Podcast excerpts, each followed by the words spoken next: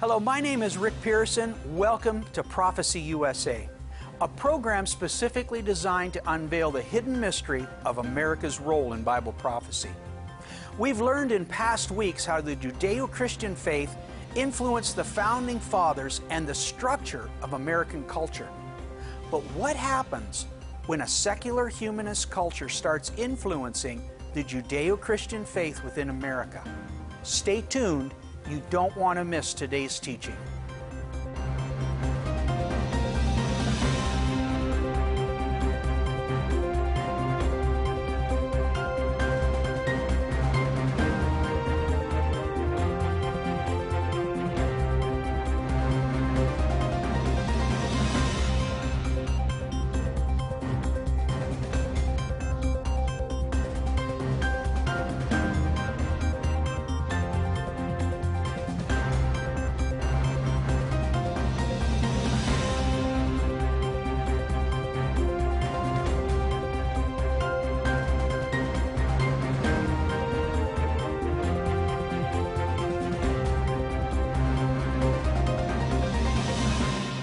Welcome back to Prophecy USA. In previous programs, we outlined 18 descriptions of Babylon the Great, and so far, the United States of America meets every description. Her founding upon Judeo Christian principles has made her a providential nation. Her covenant with God has manifested through her wealth, her military, her global influence around the world, and she has become a lady of kingdoms exactly as Isaiah and John described her. The fact that most providential nations described in Revelation 17 were symbolized by animals, with the seventh nation described as a woman, led us to believe at Prophecy USA that America could be the seventh nation who polices the world before the eighth and final kingdom arrives. However, that Lady of Kingdoms who brought liberty to all, is suddenly described in Revelation 17 as a mother of prostitutes who commits fornication and merchandises it to the kings of the earth. Now, the Greek word fornication is porneia, where we get pornography from. And since Hollywood is the number one producer and distributor of pornographic films worldwide, producing one movie every 37 minutes, we came to the conclusion that America meets the 19th description of Babylon the Great, the mother of Porneia. Now, at this point in Babylon's description, a spiritual transformation takes place when the angel declares to John, Fallen, fallen is Babylon the Great. Unfortunately, instead of the church influencing Babylon's moral depravity, Babylon's moral depravity influences the church even to the point that believers fall away from following God's Word. Jesus warns us of that falling away and grouped believers into seven categories that he called the churches. Listen carefully to this brief narration and see if you can determine what church you belong to.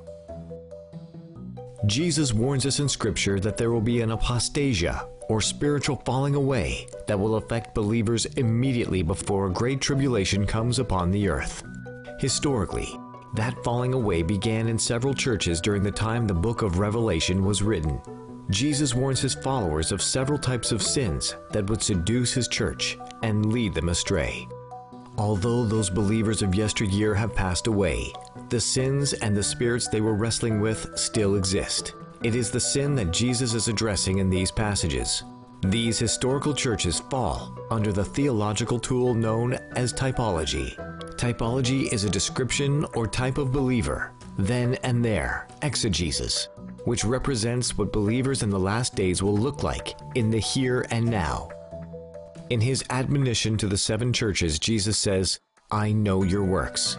He is speaking to practicing Christians who are working in the churches, and he warns us today, just as he warned them 2,000 years ago, to let him who has ears hear what the Holy Spirit is saying.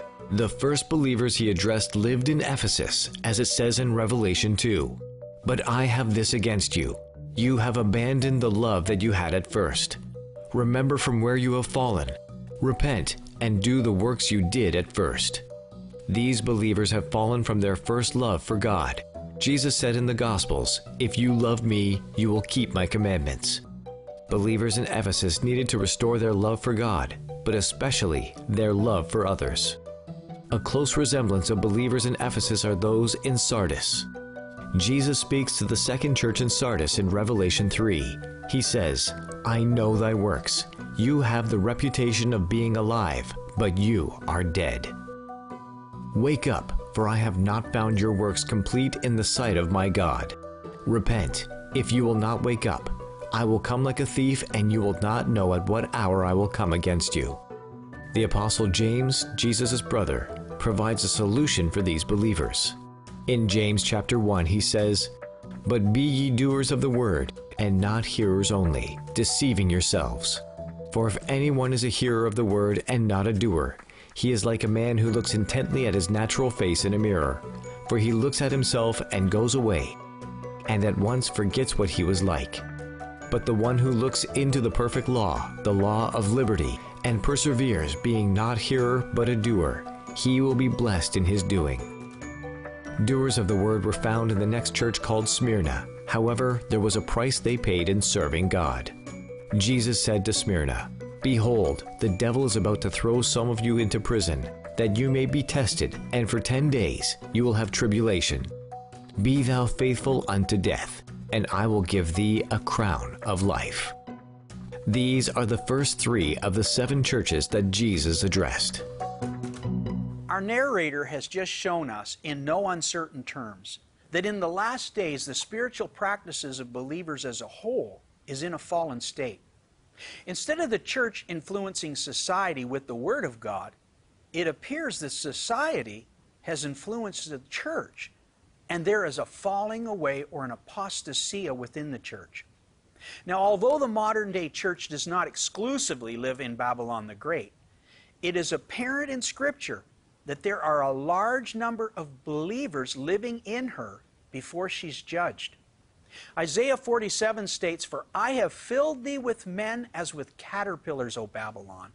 So raise up a shout against her. Revelation 18 warns the believers, Come out of her, my people, and be not partakers of her sins. Did you know that the largest number of Christians in the world today is found in the United States of America? The description of the first three churches can easily be identified within the confines of Babylon the Great.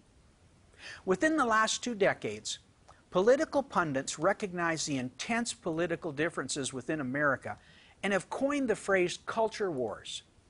Now, the Bible does not mention the term culture wars. It does, however, discuss two distinct spiritual kingdoms battling on earth each kingdom oppo- opposing one another based exclusively on the acceptance or the rejection of God's Word. They are God's kingdom of light and knowledge and Satan's kingdom of darkness and ignorance. Most non believers, or what we call atheists or secular humanists, give no regard whatsoever towards that Word of God as it's insignificant to them or to their worldview. Believers, however, are mandated within Scripture to base their whole worldview on the biblical moral protocol of Judeo Christian doctrine. The biblical worldview, however, is only held by a remnant of believers in the last days. We'll discover in coming programs that five out of seven churches Jesus described are corrupted by sin and told to return back to the Word, which of course should be the first love of all believers. Now, it's interesting to note that at one point in describing the believers of Smyrna, Scripture references the synagogue of Satan, who persecutes them. Revelation 2 9 says, I know thy works and thy tribulation and poverty, and I know the blasphemy of them that are of the synagogue of Satan. Now, that word synagogue in Greek means a house of assembly or a gathering place. Assembly pertains to religious houses of assembly, political houses of assembly, or even social activist houses of assembly. Wherever people assemble and can gather a group think or common ideology is considered a synagogue. This, of course, happens in all religious or political parties who are like minded and have common values. However, when an assembly is influenced by a satanic inspiration, it will always oppose biblical principles and defy biblical morality. The fruits of that ideology will sometimes manifest in violence, bigotry, hatred, and outright rebellion against biblical protocol. Hence, it becomes a synagogue of Satan, which means adversaries. This is very important in searching for Babylon the Great's identity because Revelation 18:2 says fallen fallen has Babylon become and she has become the habitation of every foul and unclean spirit and a hold of every hateful bird.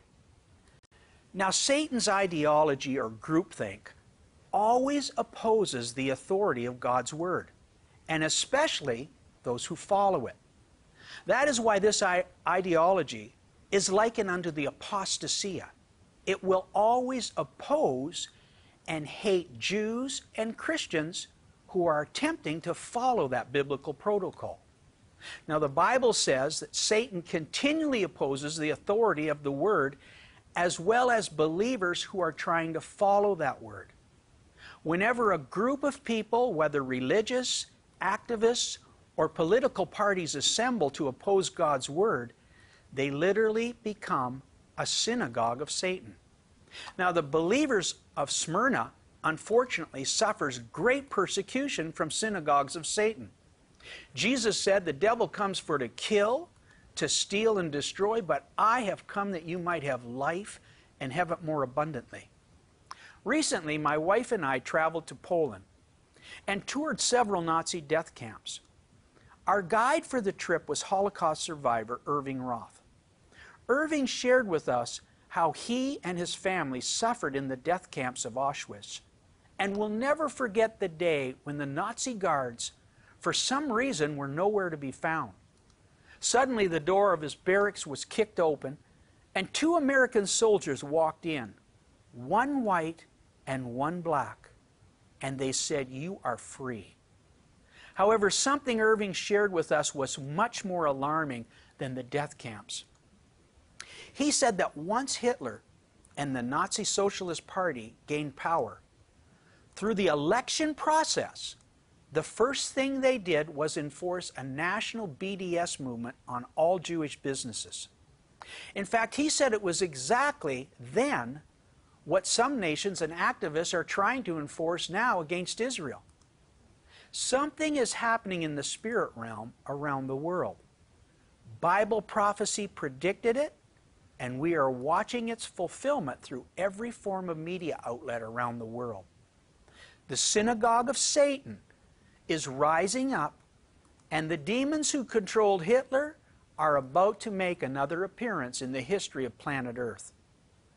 But what about America?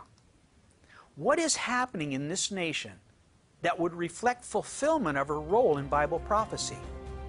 We'll discuss that right after this message, so stay tuned.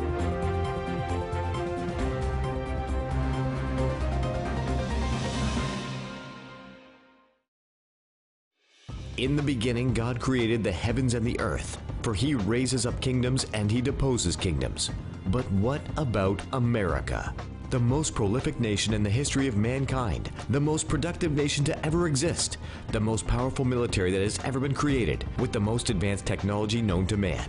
Circling the globe, monitoring the airwaves, dominating the internet. Not since man's first breath has any nation achieved such greatness. But is this Lady of Kingdoms in the Bible? Have past generations foretold of her existence. Prophecy USA is proud to present their latest study guide providing over 50 biblical references describing the past, the present, and the future of this great nation, joining the dots that unveil the hidden mystery of America's role in Bible prophecy. To order your copy of the Prophecy USA study guide, call 1 888 306 1759 or go to prophecyusa.org. Call today.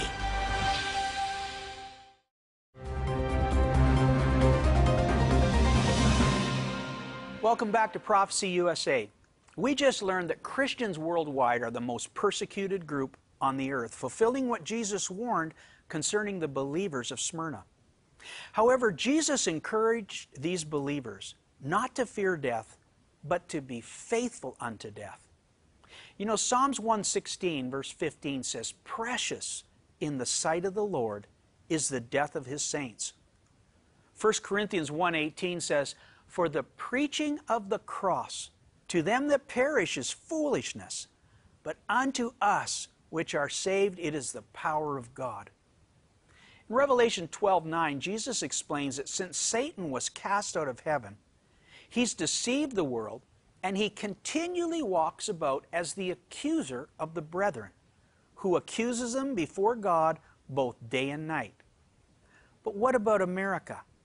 How does the church of Ephesus, who lost their first love to God, or Sardis, accused of dead works, or Smyrna, those who are persecuted, relate to us who live in America?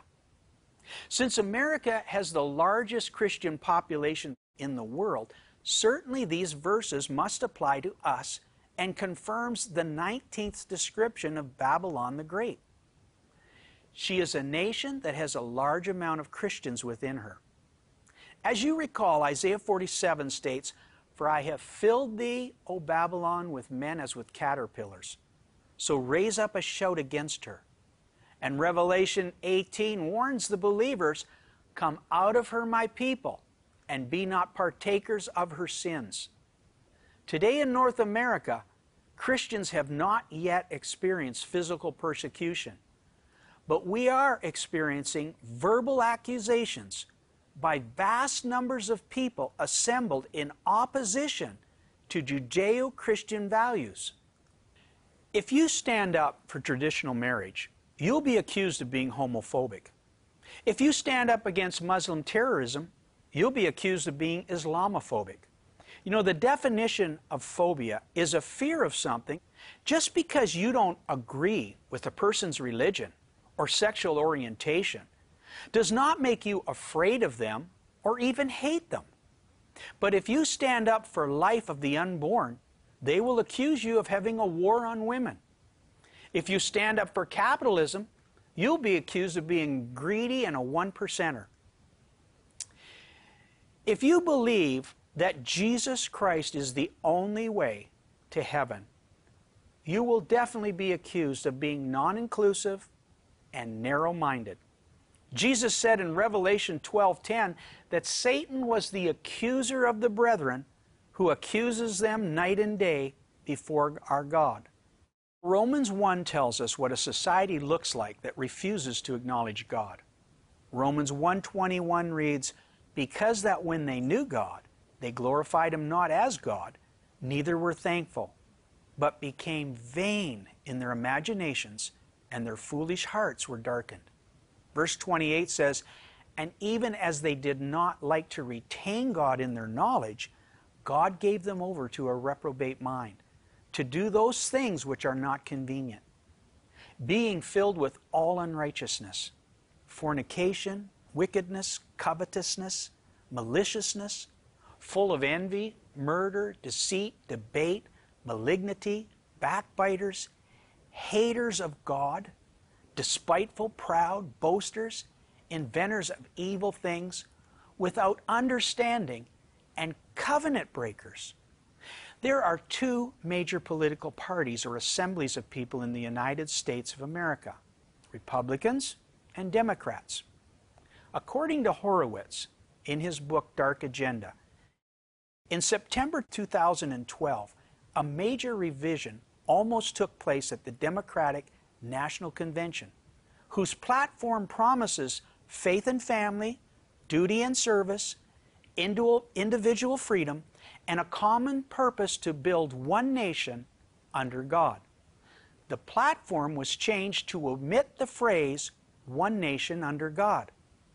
Progressive secular humanists had decided it was time to omit the word God from their democratic platform.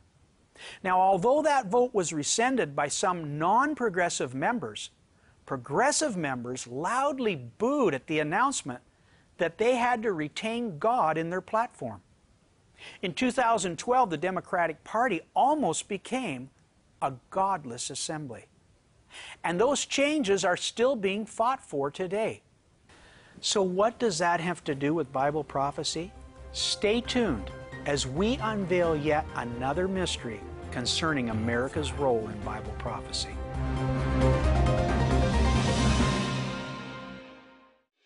In the beginning, God created the heavens and the earth, for he raises up kingdoms and he deposes kingdoms. But what about America? The most prolific nation in the history of mankind, the most productive nation to ever exist, the most powerful military that has ever been created, with the most advanced technology known to man. Circling the globe, monitoring the airwaves, dominating the internet. Not since man's first breath has any nation achieved such greatness. But is this Lady of Kingdoms in the Bible? have past generations foretold of her existence. Prophecy USA is proud to present their latest study guide providing over 50 biblical references describing the past, the present, and the future of this great nation, joining the dots that unveil the hidden mystery of America's role in Bible prophecy. To order your copy of the Prophecy USA study guide, call 1 888 306 1759 or go to prophecyusa.org. Call today.